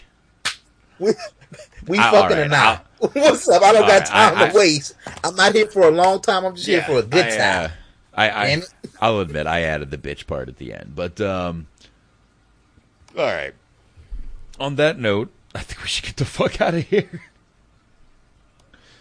Yeah, good show, good show. Definitely. Uh, here, let me find something to. Uh, here we go. There's got to be a Christmas song in here. Here we go. Alice Cooper, Santa Claus Coming to Town. We'll end it with that. Um, all right, as usual. You got anything else, Anthony, or you you, you good to go? I'm good to go, unless you got I'll something. I'll just say, as usual, find us here every Friday, eleven o'clock p.m. Eastern Time, mixer.com slash THT Podcast. Look us up on YouTube, iTunes, Stitcher Radio, everywhere else you can find good pod- podcasts under T H T Movie Review. And don't forget to always check out me and Shaheen Wednesday nights, nine thirty p.m. Eastern Time, right here on Mixer dot com C H T H T Podcast. I can't speak. I've only had one beer. And uh, that's it. On that note, see y'all motherfucking later.